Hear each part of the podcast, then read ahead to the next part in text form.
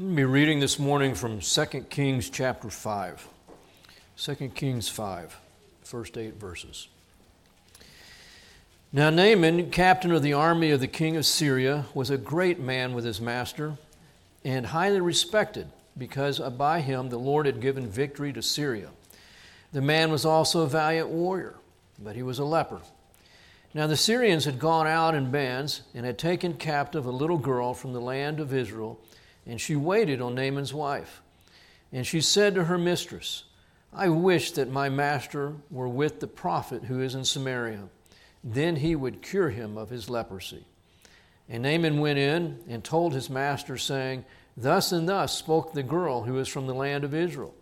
Then the king of Syria said, Go now, and I will send a letter to the king of Israel. And he departed and took with him ten talents of silver and six thousand shekels of gold and ten changes of clothes. And he brought the letter to the king of Israel, saying, And now, as this letter comes to you, behold, I have sent Naaman my servant to you, that you may cure him of his leprosy. And it came about when the king of Israel read the letter that he tore his clothes and said, Am I God to kill and make alive, that this man is sending word to me to cure a man of his leprosy? But consider now and see how he is seeking a quarrel against me. And it happened when Elisha, the man of God, heard that the king of Israel had torn his clothes, that he sent word to the king, saying, Why have you torn your clothes? Now let him come to me, and he shall know that there is a prophet in Israel. And I'll pray. Heavenly Father, um, thank you again for your ministry to us. Thank you, God, that you love us and you want us to know you and to fellowship with you and to walk with you in truth. We ask, God, that as we look at your word together, that we would just come to a deeper and greater understanding of your mercy and your grace toward us. In Jesus' name, amen. You may be seated. Well, if you're keeping track here, I've just skipped from First, Second Kings chapter 2 to chapter 5. And um, I, I, never was intending of going all the way through Second Kings because we'd be, you know, another year or so maybe um, in that. So I am moving toward wrapping things up with this series on, on First Kings and Second Kings. But with Christmas coming up, it, it occurred to me um, that this chapter here about Naaman and his leprosy is a good lead in um, to Christmas, perhaps. And then next Sunday, my plan is, at this point is again to look at, at Kings, um, at another um, story that also I think um, reflects on why Christ came.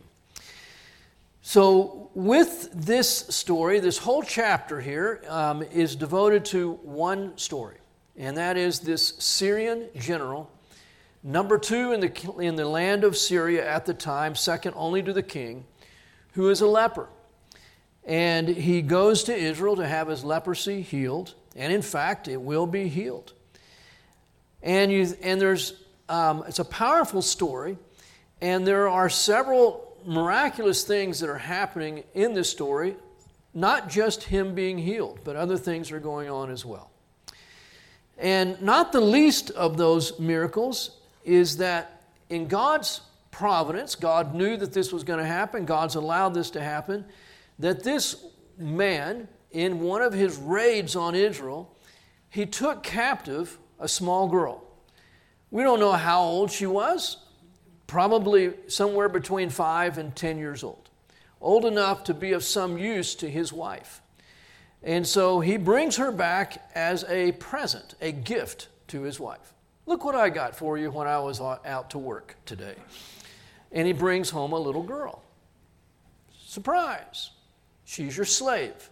You can do with her whatever you wish. Now, the first miracle here is this girl's heart. And I have often thought that when I get to heaven, this is one of the first people I want to meet this little girl. She had every reason to hate this man, to loathe his being. She was ripped away from her family. We don't know the circumstances of that, but it wouldn't be hard to imagine that this Naaman had executed her parents in the process of stealing her away. And now she's in a, another country with no prospect of ever coming home. And this man, who is her enemy, has leprosy. And she's old enough to know there is no cure from leprosy. And it is a death sentence. And if I think I'd been that little girl, I would have been saying, Amen, hallelujah. He is getting what that guy deserves. I am so glad that this man who stole me, who has ruined my life, stripped me away from my parents, my siblings, everything I knew, I am so glad he has leprosy. Praise God. That would have been my heart, but not hers. Astounding. She has, it appears, nothing in her heart except love and compassion for this man, her enemy. And I think that's the first miracle of this story. So when she finds out that her master is a leper, her heart's desire is for him to be healed. Now, if he'd been a general in the army of Israel with leprosy, he would have been dismissed from his duties. Because under Jewish law, a leper was not to have anything to do with society.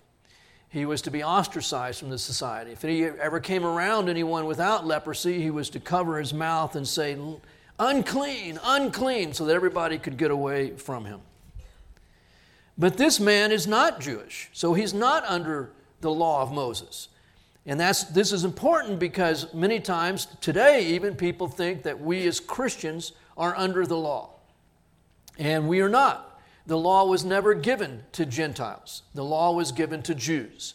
And that's why Naaman is not subject to that law of isolation, of ostracization, because he's not a Jew.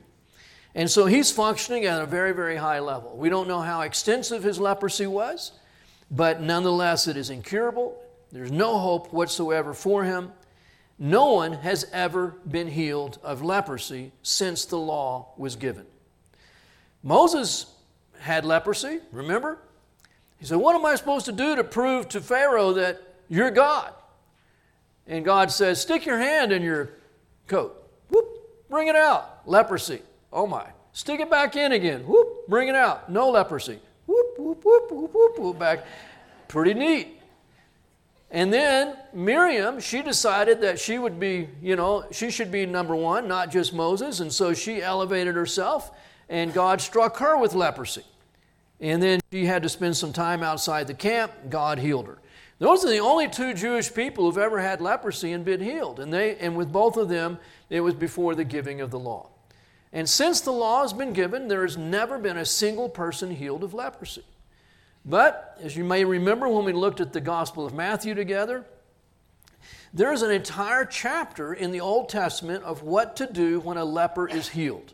How he is supposed to show himself to the priest, and the priest pronounces him clean, and yet that chapter was never used.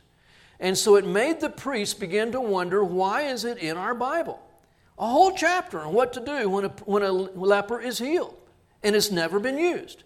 And so they came to the conclusion that God put that chapter in the Bible as a way to indicate that the Messiah had come. Because only the Messiah, they believed, could heal because the Messiah would be fully God, fully man, and he could heal the leprosy. This is why, when Jesus in Matthew, the gospel written to the Jews, the first miracle that Matthew records is the healing of leprosy. And what did Jesus say? Go show yourself to the priest. And what are we told? Many of the priests came to faith in Christ. Not so with the Pharisees, but, but with the priest, many came to faith because they knew that only the Messiah would be able to cure leprosy, because no Jew had ever been cured of leprosy except for Naaman, not a Jew. Now, before we go any further, um, what I'm going to do here is make the claim, biblically unsubstantiated claim, so it may be heresy. So I just tell you in advance that leprosy is a picture of sin. It is a symbol or a type of sin. Now, I um, remember from all my Bible college and seminary days that when it comes to symbols and types, be very, very careful. And that we should not claim that anything is a symbol or a type unless Scripture tells us so. Amen. I get it. I understand why. Because we don't want to go down the road that so many of our church fathers did, particularly Augustine, who was just spiritualizing the text, making everything a symbol, everything a type, rather than just taking the text at its plain meaning. That you don't want to go down that road because then there's no, there's no right interpretation. Everybody can just come up with their own interpretation. And that's not right. But we do know that there are lots of symbols and types that the Bible gives us. And yet, if we didn't have the New Testament, we wouldn't even know that those things, many, in many instances, were symbols and types. For example, who knew that Hagar is a type of law and of performance and of bondage? Who knew that Sarah, in, in contrast to Hagar, is a type or a symbol of freedom and of promise? I can guarantee you, Hagar and Sarah didn't know that. but that's what Paul says. And Paul says, allegorically speaking, and he uses that terrible word that you're never supposed to use if you've been to seminary allegory. You don't allegorize the text. I get it. But Paul felt perfectly comfortable to make an allegory out of that. And that's not the only place. When the kings were anointed with oil, I think it's pretty reasonable to say, even though the text never comes out and says it, it is a reasonable thing that most people come to the conclusion that oil was a symbol of the, of the king's need to be enabled by the Holy Spirit. So, in other words, the oil was a picture or a symbol of the Holy Spirit. But where does it say that in the Bible? Never says it, but virtually everybody's in agreement.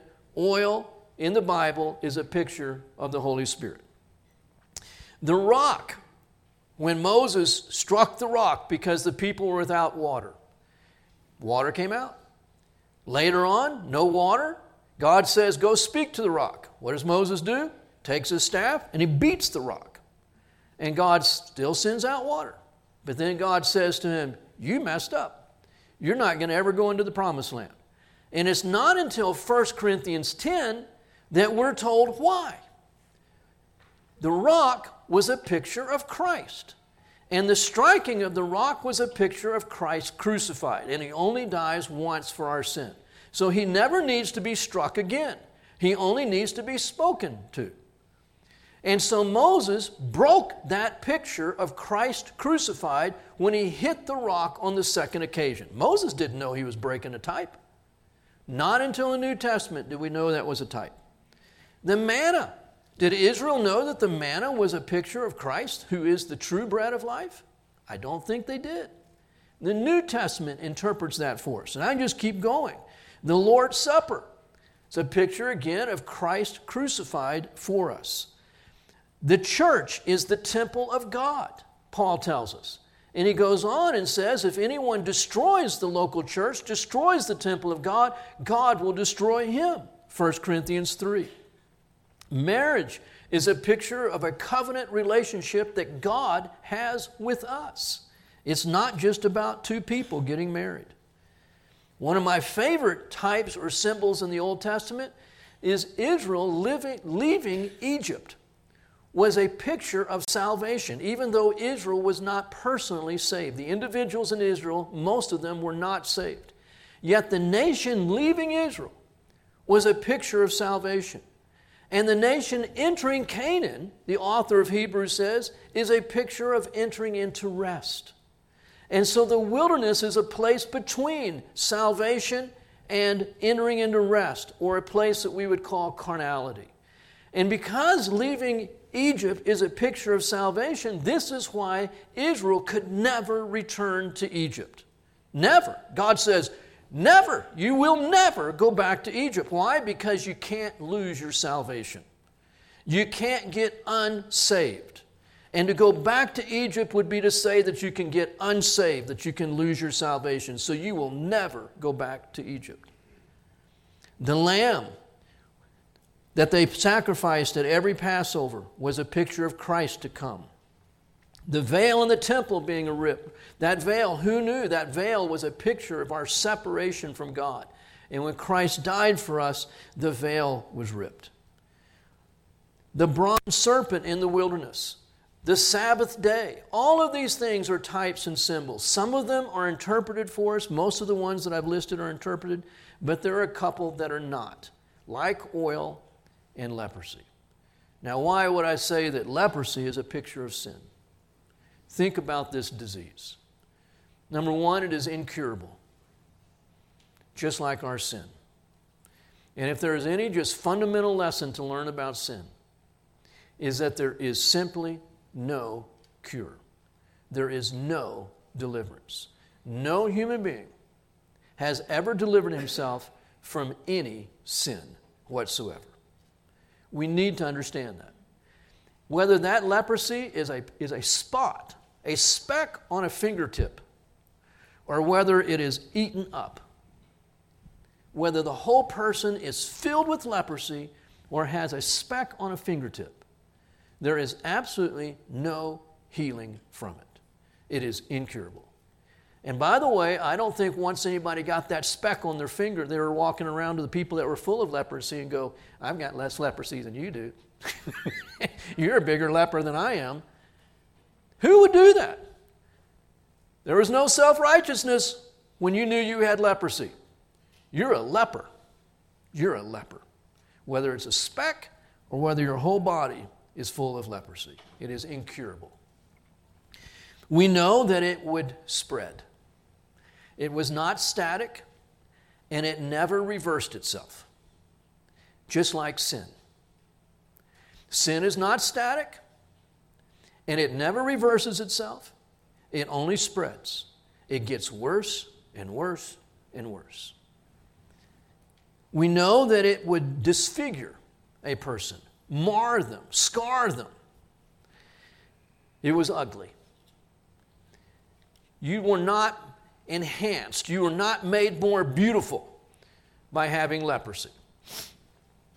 I'm not a big um, Hollywood buff by any, any stretch, but I, but I, just in thinking through this, I'm thinking, oh yeah, there's a couple of actresses that would really highlight um, birth defects. A mole, Elizabeth Taylor, Taylor, I can't even say her name, Cindy Crawford, moles on their face. In fact, I actually Googled, you know, um, actresses with moles. And, and, and they listed 10, 12 famous actresses who, who are considered more beautiful because of that mole on their face. And I remember my mom even had a couple moles on her face, and, and she was guilty of darkening those things to make them more prominent. wow. You know, who would do that with leprosy? But we but see with but we all know when it comes to sin how it can be people will actually highlight their sin and make it seem as though this is a good thing. Have you ever heard somebody say, I'm a survivor? Yeah, and that's sin. God didn't put that in you. That I'm gonna, I'm gonna win at all costs. I'm gonna survive no matter what. And yet we can boast in the things that we ought to be ashamed of.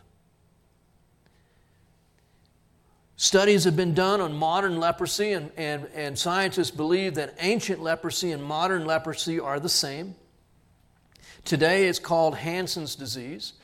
Um, there have been Christians who have written on this. There's a, a well known book that came out a number of years ago, um, and, it, and, the, and the authors went to a leper colony in Louisiana to study this.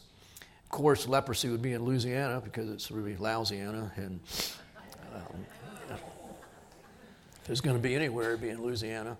But um, I won't continue that. Just can't miss that.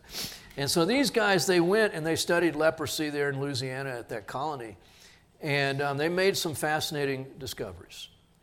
And one of the things they, they found out is that leprosy does not cause body parts to, to rot away as we used to think. Because people that with leprosy typically lose their fingers, they lose their ears, they lose their nose. And they now know that, that leprosy doesn't actually do that. But why then do lepers in the Old Testament, they would miss all kinds of body parts? Well, it's because leprosy would result in being isolated, ostracized, and these people, in their alienation, and sin alienates, we need to know that about sin, is they would be forced to live in the garbage dump with other lepers. And what also lives in the garbage dump are rats.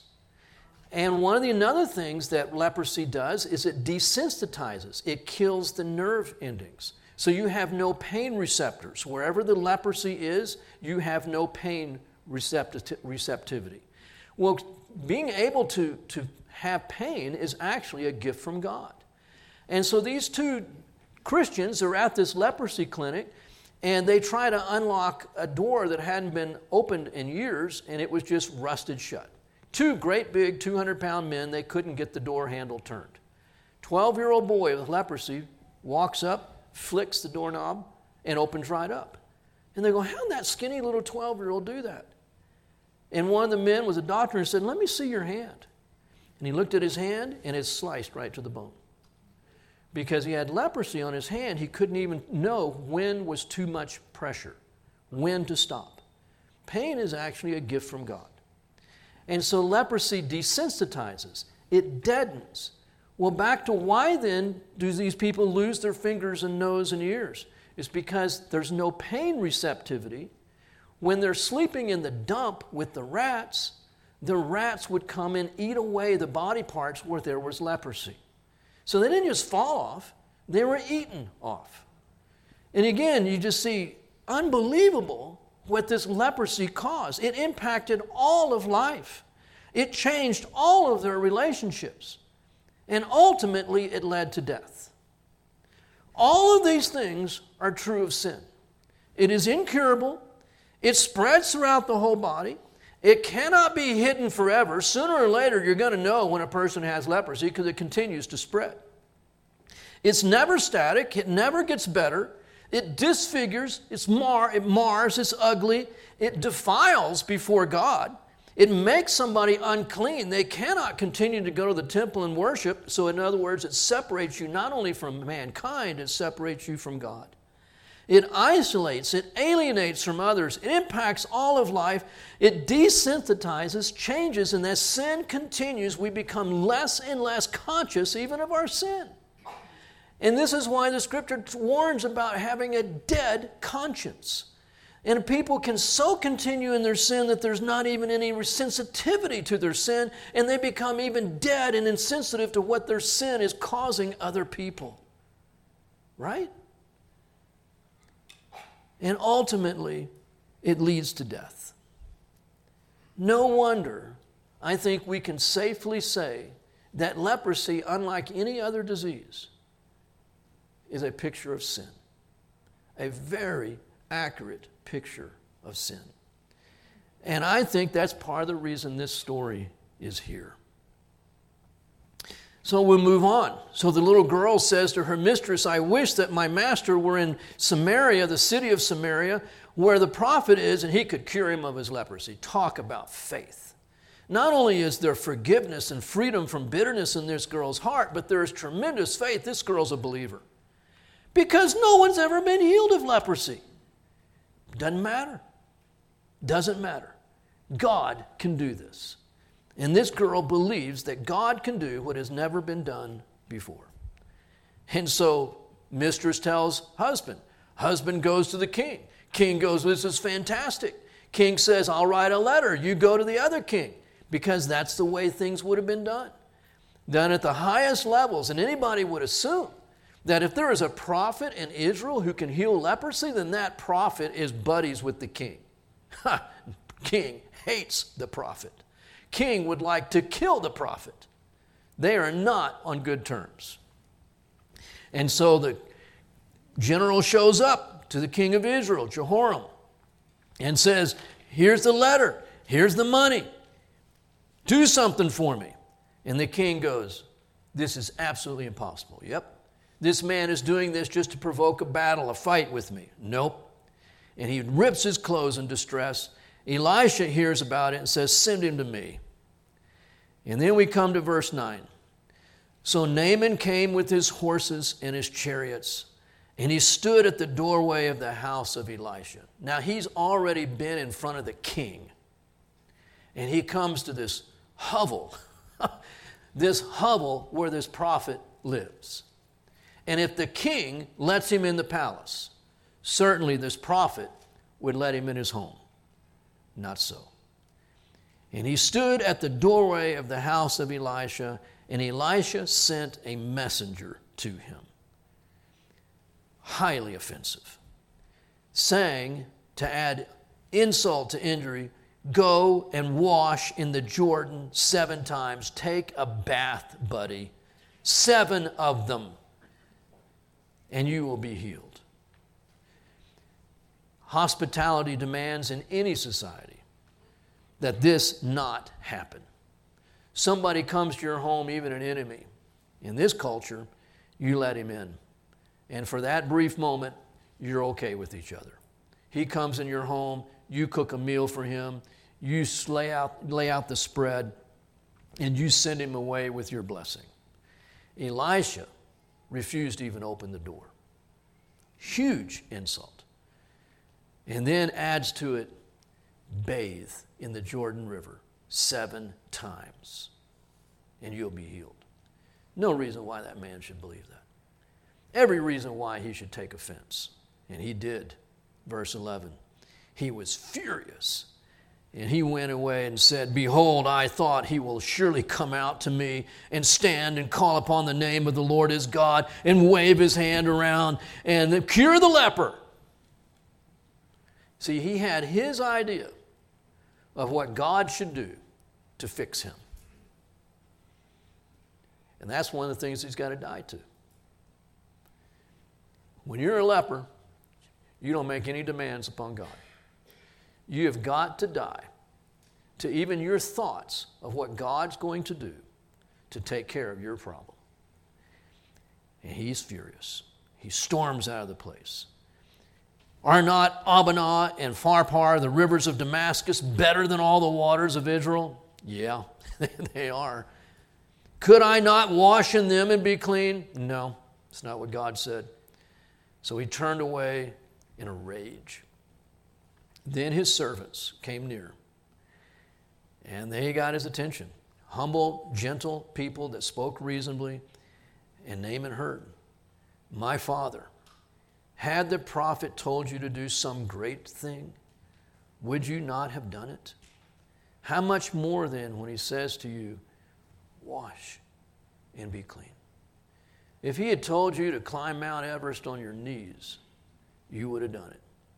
If he had said walk across a hot coals, you would have done it. If he would have said, you know, let somebody beat you to you're unconscious, you would have done it. But all he said is, wash. Wash. Something that any child could do. And he heard. He said, That's right. Because in the next verse, verse 15, sorry, verse 14, so he went down and dipped himself seven times in the Jordan, according to the word of the man of God. Not five times, not six, not Pharpar, not Obnar, Jordan River. Seven times, exactly as God has said. Now, if leprosy is a picture of sin, the healing of leprosy is a picture of what? Salvation. There is only one way to be saved. There's always been only one way. This man could not go to any other river. He had to go to Jordan. Could not dip himself fewer than seven times, had to be seven. Only one way to be saved. And in humility and in obedience, he does it. Apparently, D.L. Moody preached on this passage and was famous for saying, Naaman first lost his temper, then he lost his pride, and then he lost his leprosy. And he says, and that's how God works. Many people, when God says to them, This is the only way, they get mad because of pride. They got to lose their pride if they're going to lose their sin. If they're going to be saved, you got to lose your pride.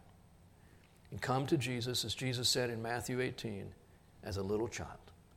Unless you are converted and become as one of these little ones, you shall not even enter the kingdom of heaven. And Naaman became like a little child. First, spiritually, okay, I will do the easy, simple thing. And then he became like a little child with his skin, physically. It says that his flesh was restored like the flesh of a little child, and he was clean. Oh, man. Now, by the way, the Jordan River is 32 miles away. It's not just down the, down the road, 32 miles away. So that meant a whole day he's marching toward that river in faith. And I wonder if his anticipation began to grow with each mile. And finally, he goes down that river, dips himself seven times, and he comes out the seventh time, and the leprosy is gone. And now he's got another 32 miles back to Elisha to say, Look what God has done. And he goes back a believer. I believe regenerated, saved, a man that we will see in heaven. When he returned to the man of God with all of his company and came and stood before him, he said, Get this, behold, now I know that there is no God in all the earth but in Israel. Now, that is a confession of faith. There is no God in all the earth but the God of Israel. So please take a present from your servant now. Now, this man came with a lot of money. It said 10 talents of silver, that's 150 pounds of silver. No, I'm sorry, 750 pounds of silver, and 6,000 shekels of gold, which was 150 pounds of gold. So if you do the conversion on this, just with the gold, it's almost $4.5 million. Wow, is right. this man, Elijah, has nothing. And Gehazi has even less. He's a servant to a man who has nothing. And now you've had over just four, over four million dollars just dumped on you. Added to the silver, it's about five million dollars that's just here, it's for you. And so he's saying, please take a present. The present was almost five million dollars. And Gehazi is sitting back there going, It's Christmas. oh, man. He is so excited they're going to be eating something other than beans now. But Elisha said, I will take nothing. And he urged him to take it, but he refused. And so then Naaman says, If not, please let your servant at least be given two mule loads of earth for your servant will no more sacrifice, will no more offer burnt offerings, nor will he sacrifice to other gods, but to the Lord. It was not uncommon at this time that if you were living away from your country, that if you had the chance, you would take dirt from your country and you would build a shrine to your national God. Because the belief was that every country had its own God. And so if you could take some dirt from your country, it was like your God would come with the dirt. That is not what he's saying. Because remember, he's saying there is no God in all the earth but the God of Israel. But he's just wanting to rightly not forget what God has done. And so he's going to build his own worship center in his backyard to the one true God. And he says, I will never worship anyone else but the God of Israel. It's a good thing. And then he says, verse 18, in this matter, may the Lord pardon your servant. He's thinking ahead. He knows what's going to be like when he goes back home because now he's a believer. May the, may the Lord pardon your servant. When my master, the king of Syria, goes into the house of Rimmon to worship there, and he leans on my hand, and I bow myself in the house of Rimmon because I will be expected to go in with him. I am his constant bodyguard. When I bow myself in the house of Rimmon, because that's what you do when you go into another worship center, the Lord pardon your servant in this matter. I don't see how I can continue to be, function in the role that I'm in, and not do what's expected of me. But understand, I am not worshiping Rimmon. I am only worshiping God. But I'm going to have to go in the house of Rimmon and bow down when the king bows down.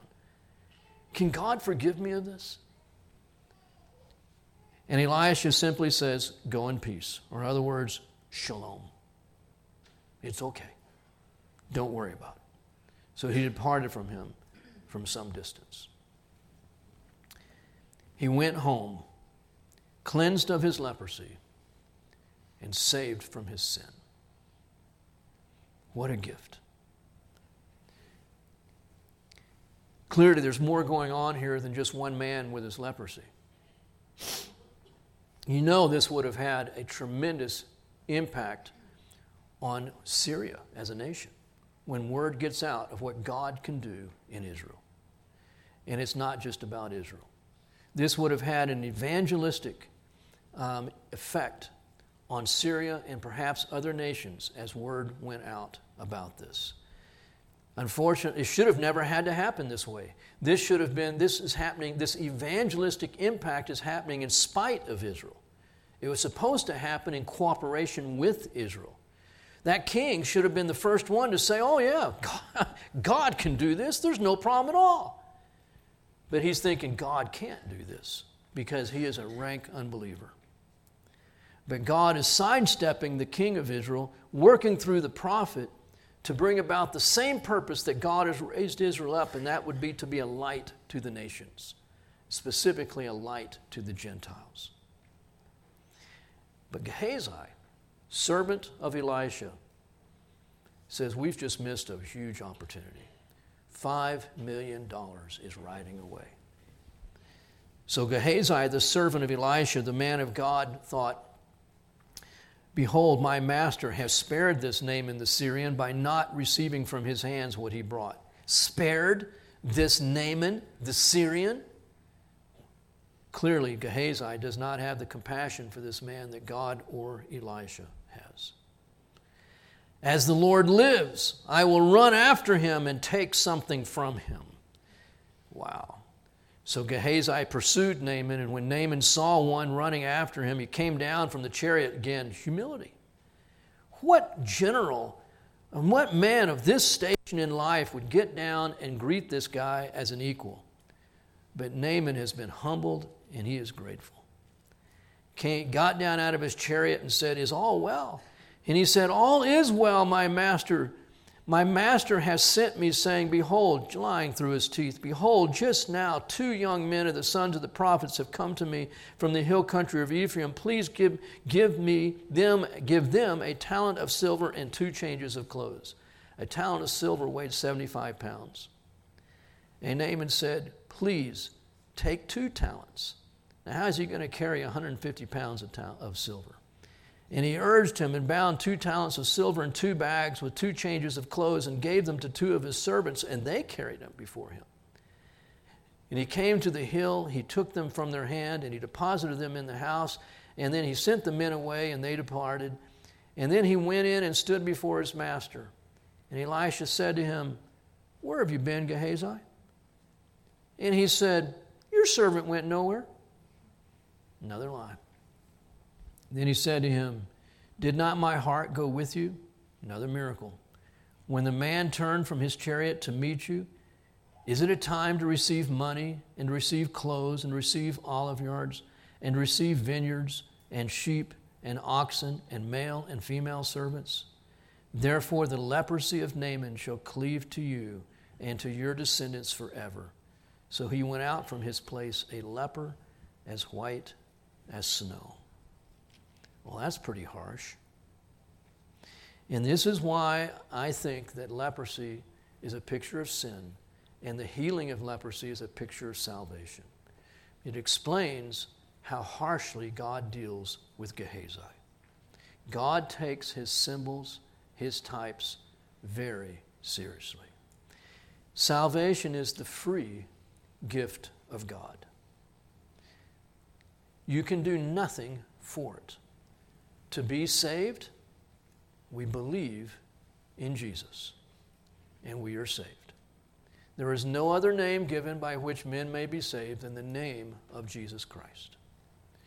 John wrote and says, These things I have written so that you might know that he is Christ, the Son of God, and that you might believe in him and have eternal life.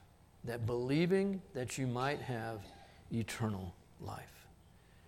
John will write much of, I'm sorry, Paul will write much of Galatians and Romans about the fact that this offer of salvation is free.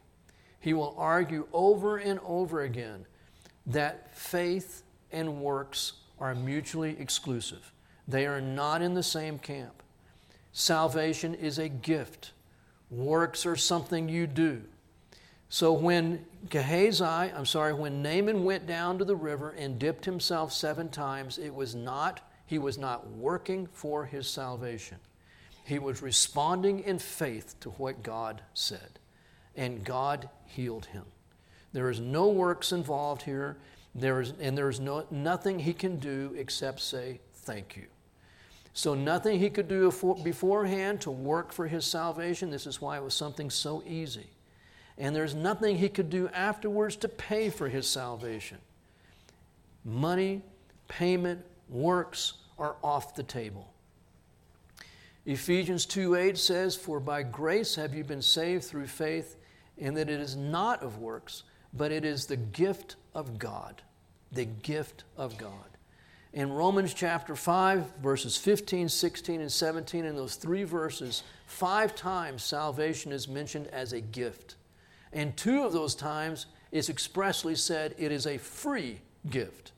So that's not a redundancy. I don't know what is. All gifts are by their nature, by definition, free. But twice, Paul has to emphasize free gift because we need to get it through our heads. Salvation is not based on what we do. It is totally 100% based on what Jesus has done, and the receiving of the gift is not a work. It is just saying thank you to what he has done. It is a free gift. And when Gehazi takes the money, he has destroyed the picture that salvation is the free gift of God. The only thing God's looking for in response to what he has done is to say, Jesus, I am yours. Romans 12, 1. I urge you, therefore, brethren, by the mercies of God, to present yourself to him as a living sacrifice. Gehazi, I mean, Naaman was more than willing to do that. I will worship no one else on this planet but God. I am His and His alone. And that's all that God is looking for in response to our salvation. So I would ask in wrapping up this message do we understand the nature of sin? Do we look at it and hate it like we would leprosy? If you were to get go to the doctor, and the doctor comes back with that dreaded C word cancer. You know that your heart sinks. Cancer. But with cancer, there's treatment. And typically, it's not a diagnosis of there is no hope. But with leprosy, no treatment, no hope. Do we understand the magnitude of our problem. There is no hope, no hope for our sin, whether it's a speck or whether we're full of it. No hope other than Jesus Christ. Do we, un- do we understand that Christ is the only deliverer from leprosy and from sin? We're going to be coming up on New Year's soon. And every one of us, we have things that we would like to do better at in the next year. Whether it's lose that 10 pounds, you know, or exercise more regularly. And those are good, that's fine. Bodily discipline is profitable, Paul says. And so we ought to be disciplined with our bodies. But no amount of discipline, no amount of self will will ever set you free from any sin, great or small. Only Jesus, only Jesus can do that. And have we come to that point of childlike faith that says, Yes, Lord, you have provided Jesus. It is Jesus I receive, Jesus I accept. Thank you. And we simply receive the one offer and the only offer he has ever made. Only one way. For us, it's not a Jordan River, thank God. But it's Jesus who is present and available for salvation to have our sin removed. And God looks at us now and He says, I'm not saying you're not capable of sinning anymore, but I'm saying the sin has been removed. I'm saying the barrier, the dividing wall that alienated you from me is gone. And we're not only, it, no longer are we on an enmity state, but you are my friend, you are my child. The problem has been taken away, and we have been made one with God through Christ, whose blood cleanses us from all sin, all unrighteousness. Through the Lamb of God who came into this world, as John cried out, to take away the sin of the world. Only the Lamb of God, receiving Him, putting our faith in Him, only in Him are we saved. And at that moment, not only is our sin removed, but we are given the very life of Jesus, which is eternal life. What a gift. No works involved, simple faith, humbling ourselves and saying, Yes, Lord, thank you. And this is why he came.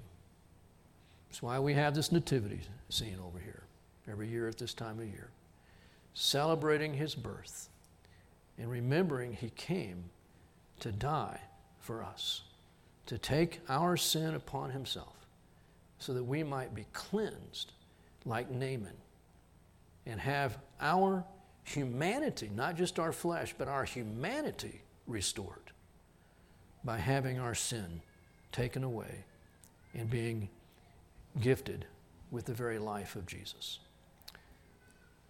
I'll pray. Heavenly Father, thank you so much for this gift.